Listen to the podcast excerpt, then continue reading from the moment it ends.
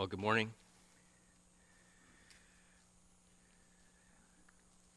My name is Randy. I'm one of the elders here at Fort William Baptist Church. And as uh, I just want to add, uh, as Bill has just uh, mentioned, that Brad is away, our pastor Brad uh, Nutt is away on a study leave. It's just been a real pleasure to have him on the elders board together, working in unison, and just seeing his love and affection grow for Fort William Baptist Church. That's been a real pleasure to us. Of course, it's, it's been a pleasure to have Shana and the kids. And uh, I just want to thank you for welcoming, welcoming them and uh, bringing them into your lives and caring for them and supporting them. We're going to be looking at a passage this morning from uh, one of the letters that the Apostle Paul wrote to the Ephesian church. So if you want to open your Bibles to Ephesians chapter 4, verses 1 to 3. The book of Ephesians is uh, just fall, it's in the New Testament. It follows the book of Galatians. And if you don't have a Bible, there's a Pew Bible in front of you, and it's found on page 977. So this is Ephesians chapter 4, verses 1 to 3. This is Paul speaking.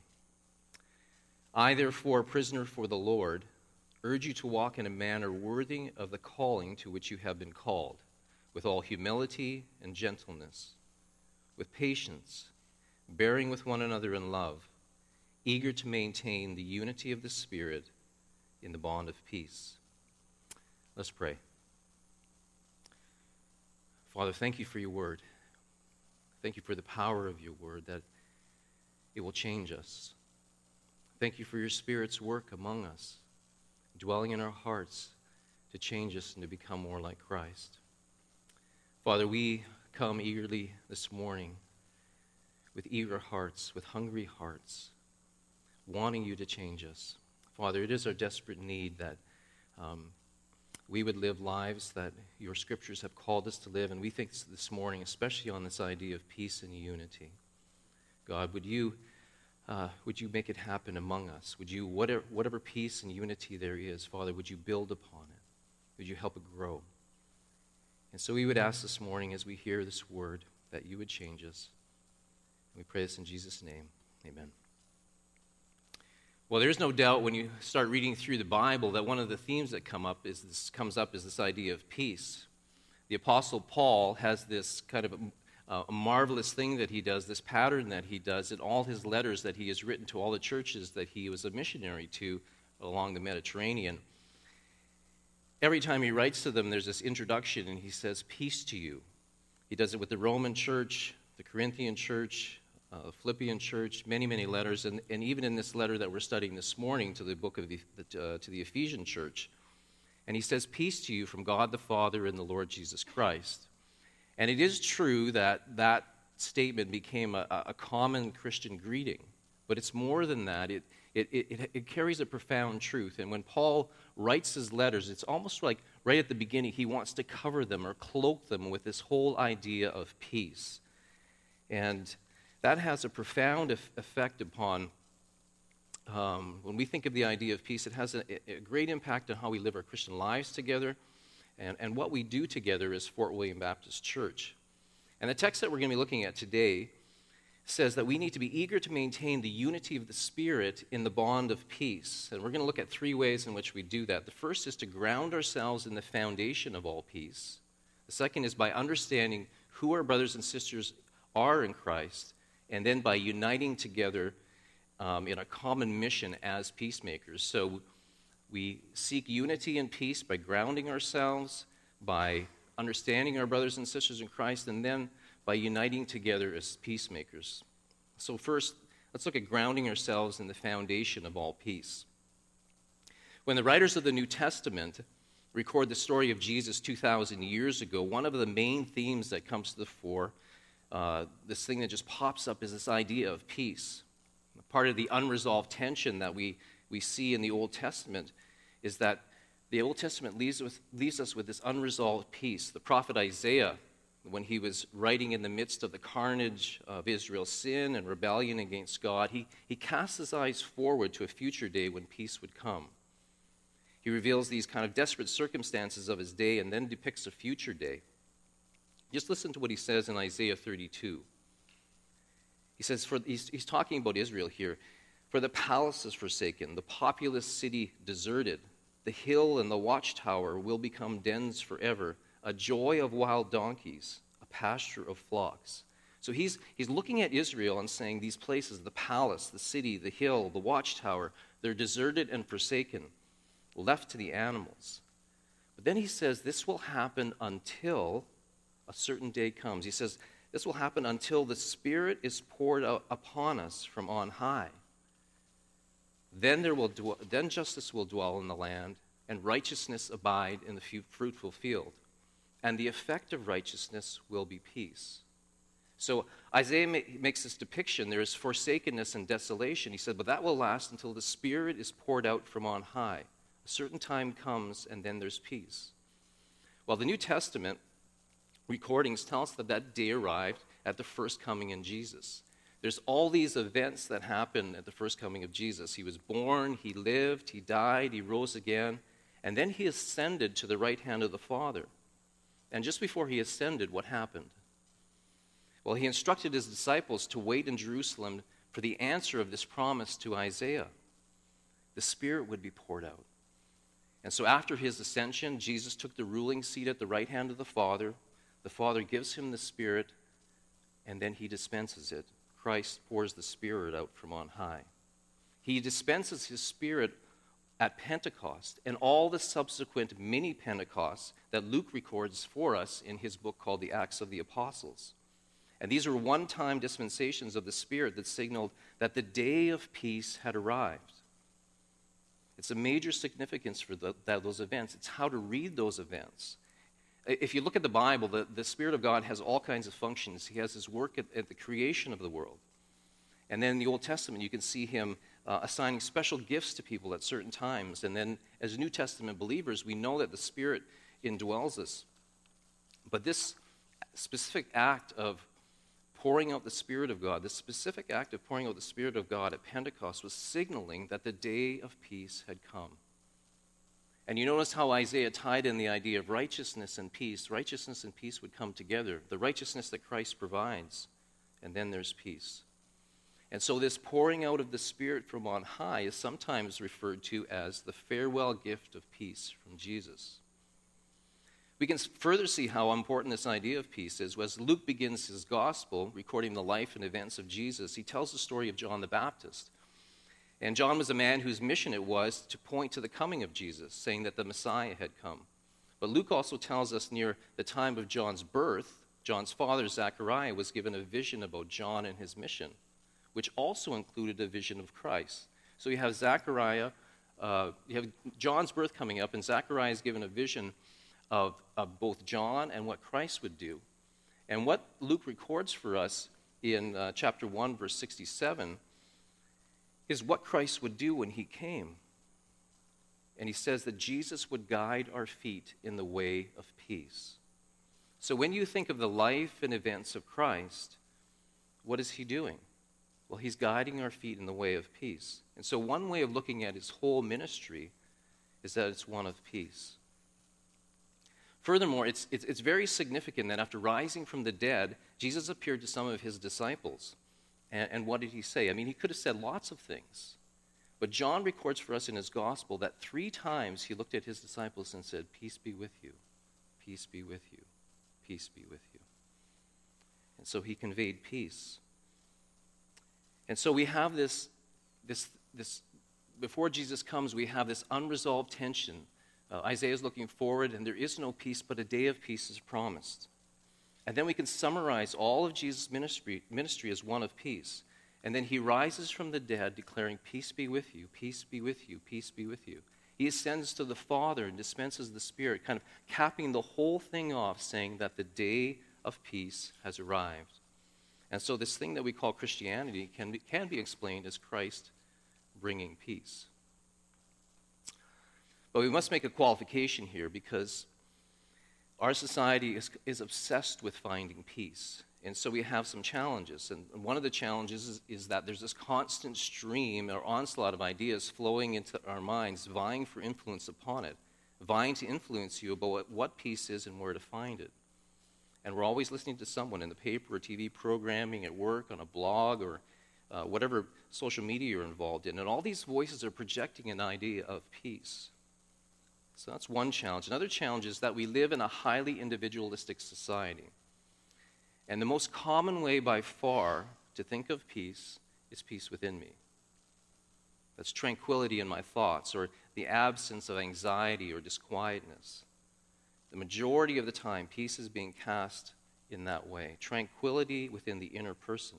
And all these voices are projecting this to you. The question before us is that what Paul is talking about? Is he talking about the, the emotive collapse, the collapse of the emotive state of the individualistic mind? What is Jesus talking about when he's talking about bringing peace? And so, what I would ask you to do this morning is take this idea of peace within me, or individualistic peace, or emotional peace, and just, just set it on a shelf for a minute and don't look at it. And, and consider something else. In the New Testament, there is one main word for peace, and it is used abundantly. It's used many, many, many times, and almost on all occurrences, it's concerned with one kind of peace directed in two ways. One kind of peace directed in two ways peace with God or peace with others. It's relational peace. It's one kind of peace. It's relational peace, peace with God or peace with others. And the main of which is peace with God. And so that's the qualification we must make. Near the end of Jesus' ministry, he said, Peace be with you. Or you have Christmas decorations and you pull them out and it says, Peace on earth. Drawn from the shepherd's encounter with angelic beings, declaring that the, at the beginning of Jesus' ministry, this peace had come. But what does it mean? So uh, listen to what Paul says just before our, um, our passage that we're looking at in Ephesians. Paul has this, he, he has this these statements about what peace is. And so just, just hear from, from the book of Ephesians. Paul says this And you were dead in, the in trespasses and sins, in which you once walked, following the course of the world, following the prince of the power of the air, the spirit that is now at work in the sons of disobedience, among whom we all lived in the passions of our flesh, carrying out the desires of the body and the mind and were by nature children of wrath like the rest of mankind. Children of wrath like the rest of mankind. That is who we were. And, and Paul says, but remember this that at, at that time you were separated from Christ, alienated from the commonwealth of Israel, and strangers to the covenant of promise, having no hope and without God in the world. But now, in Christ Jesus, you who were once far off have been brought near by the blood of Christ for he himself is our peace. And he came and he preached peace to you who are far off and peace to those who are near. So notice the kind of peace that Paul is talking about here. People who were once dead in their trespasses and sins, rebelling against God, breaking his commandments, not having God in their thoughts, dead in that state, but now in Christ, reconciled to God through the cross. That is the peace that Christ preached. Christ brought peace between man and God who were once at enmity. And that is the biblical understanding. That is what Isaiah was talking about. That's what Jesus was talking about. That's what Paul was talking about. That Christ, or being in Christ, as Paul says, through his perfect life, uh, living a perfect life on our behalf, and his perfect sacrifice, dying for our sins, he has reconciled us, us to, reconciled us to God and that we, through the instrument of faith, appropriate Christ's work for us and we gain peace with God. Jesus said to the woman in Luke chapter 7, verse 50, and he said to the woman, Your faith has saved you, go in peace. And Jesus said to woman, to the woman in Luke chapter 8, verse 48, and he said to her, Daughter, your faith has made you well, go in peace. Hostility between us and God broken. From our side, Paul says that we were haters of God, and from God's side, under his wrath. And now that hostility has been broken. You are at peace with God. Two warring factions brought together. That is the primary idea of peace. Now, keeping that primary idea at the forefront of your mind, now take that inner peace back off the shelf for a second and look at it. Last Sunday, when I was here, um, I, my soul was disquieted. I, I, was I was off. And I don't know if it was fear or maybe I was slightly depressed, but during that time, I, I, I always knew that this vertical peace between God and me was resolved. The emotive state of our minds will wax and wane, but the enmity between God and us is resolved. Christ has completed that work on our behalf and has given us peace as a gift. You are at peace with God. Now, you can understand how radically different that is compared to what you're being asked to do in society. I worked for a, a, company for 33 years that saw itself as progressive, and I can't tell you how many times I was made to sit in a room and close my eyes to find peace.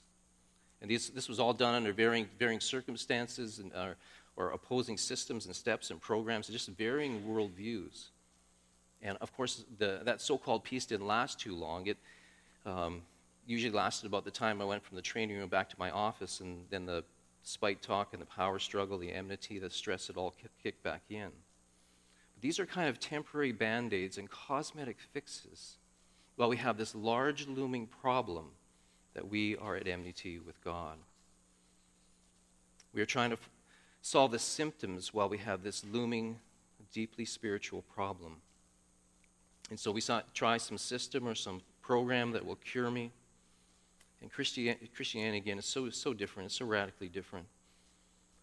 It's not saying that your peace is from a program or a system or a set of steps, some system isolated from God that, that does not even have God in its thoughts. But our peace is found in a person. Our peace is found in a person. If you want peace, you cry out to a person. Paul says, God is our peace. And yes, I know that the Bible has a lot to say about tranquility of our thoughts. There's good hymns, it is well with my soul. I'm, I, am not discounting that whatsoever. But the main, the main, the main way that the Bible talks about peace is peace with God. And the main consequence of that is not necessarily the tranquility of our souls, which is, it is true that that is there. But the main consequence of our peace with God is actually peace with others.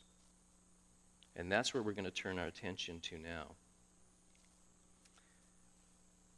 But if you're not there this morning, if you're just investigating Christianity or just contemplating it, or now that I'm talking about it, you're thinking about it, I would plead with you to consider Christ. He is the resolution of peace required between you and God, and that is the greatest greatest, greatest peace that you will have. And in God Himself is found the foundation for all of the peace. So we've been looking at grounding ourselves in the foundation of peace. And Paul says we want to be eager to maintain the unity of the Spirit and the bond of peace. And we're going to turn our attention to how we do that when we, as we see our brothers and sisters for who they are. And when we do that, we will be led into unity and peace with them. Take a look again at Ephesians chapter 4, verses 1 to 3.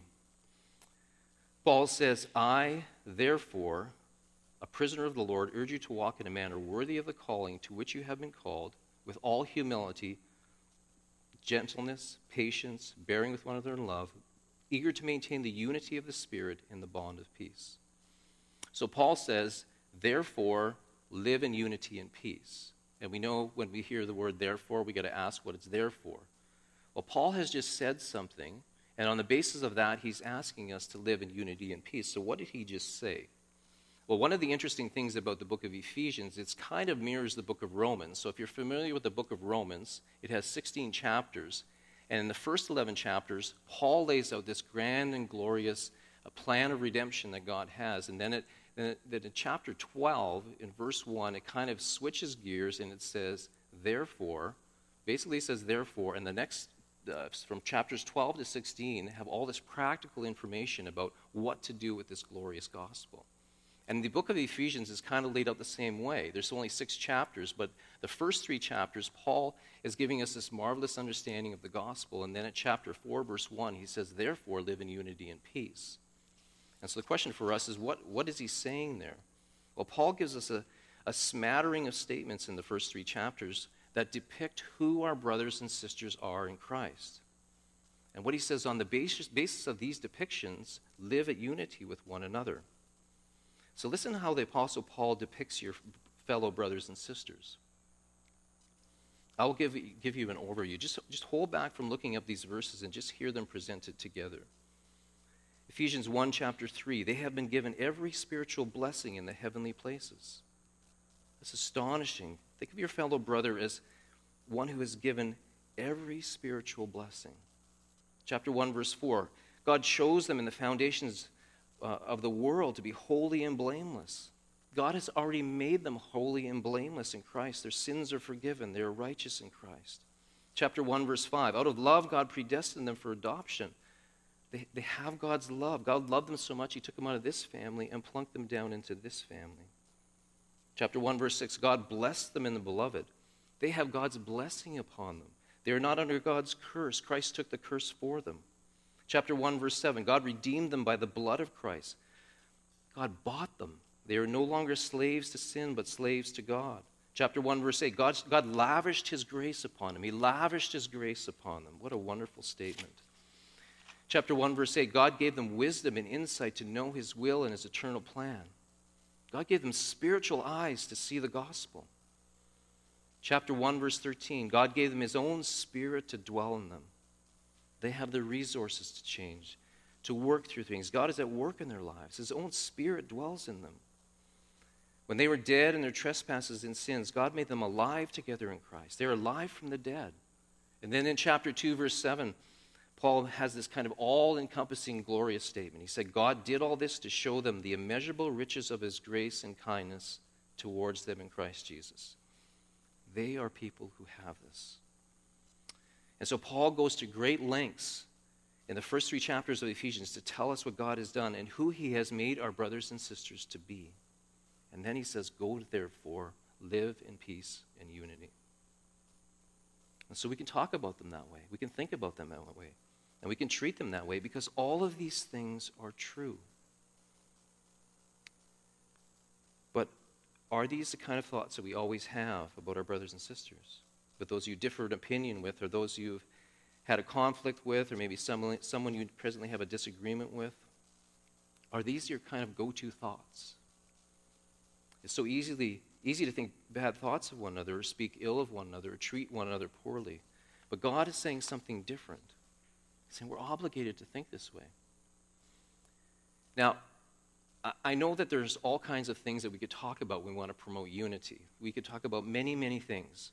When we get adopted into the family of God, there is no doubt that we will have different opinions, different viewpoints. Some could be positive and some could be negative. When we, we have challenges as, as we live out our lives together, we will misunderstand one another. We will offend each other in minor ways and moderate ways and sometimes more serious ways.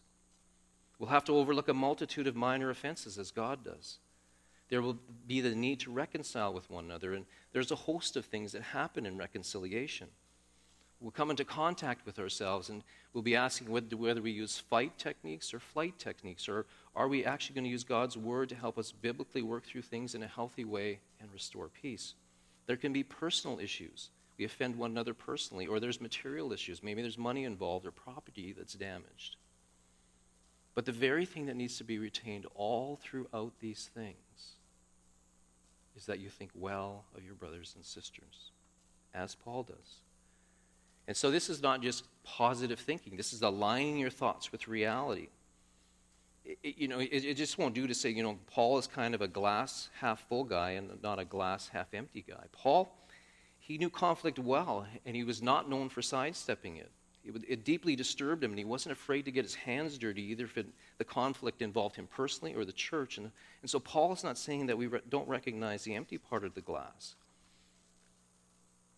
But Christians can't look at the empty part without looking at the full part. Christians are whole glass people.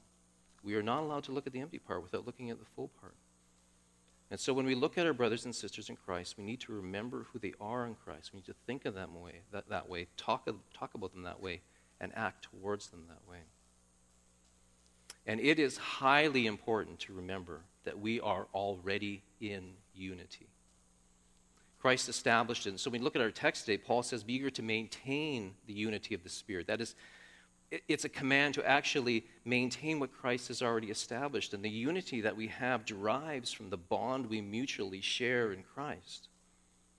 Paul makes it explicitly clear in his letter to the Ephesians by saying that God reconciled people, reconciled people from all nations, that is, both Jews and Gentiles, to God in one body through the cross. Our mutual bond is a result of Christ making us into something that breaks down the hostility. We are in unity.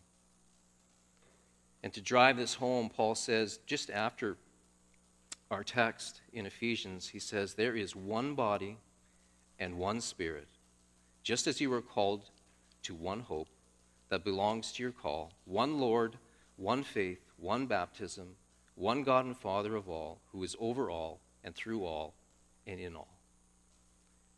That is what we have